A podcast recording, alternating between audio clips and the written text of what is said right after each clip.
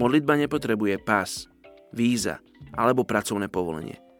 Pokiaľ je modlitba cielená, neexistuje nič také ako uzavretá krajina. Veľká časť histórie misie by sa dala opísať aj tak, že Boh jednal odpovedajúc na vytrvalú modlitbu. Stefan Gaukroger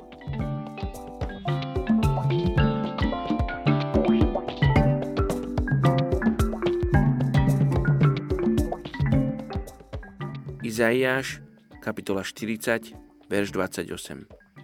Či nevieš, nepočul si?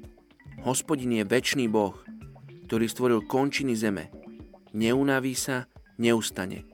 Jeho múdrosť nemožno preskúmať. Dnes sa modlíme za etnickú skupinu Pahary v Nepále. Je ich okolo 13 tisíc. Žijú v Katmanskom údolí a miestných považujú za nízku spoločenskú kastu.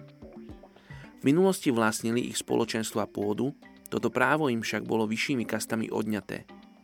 Vo vnútri svojej kasty praktizujú ešte ďalšiu triednu štruktúru. Napríklad tí, medzi nimi, ktorí jedia hovedzie meso, sú považovaní za najnižšiu kastu, tzv. nedotknutelných.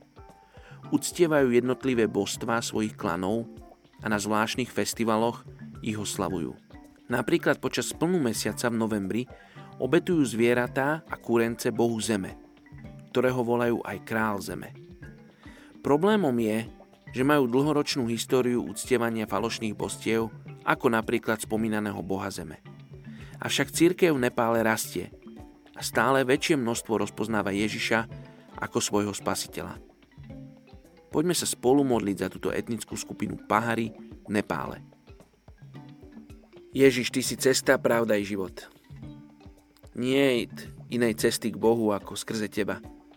Oče, a tak nám pomôž povedať týmto ľuďom o Tebe, Ježiš. Pomôž nám byť tým Ježišom, ktorého oni stretnú. Pomôž nám byť tou Bibliou, ktorou si oni môžu prečítať napriek tomu, že nevedia čítať. Tak môžu v nás vidieť Tvoje slovo, Tvoju milosť, Tvoju lásku, Tvoj pokoj.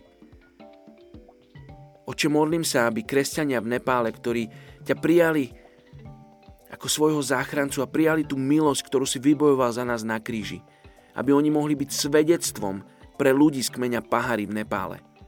Oče, modlíme sa, aby si otvoril oči, uši a srdcia ľuďom z tejto etnickej skupiny.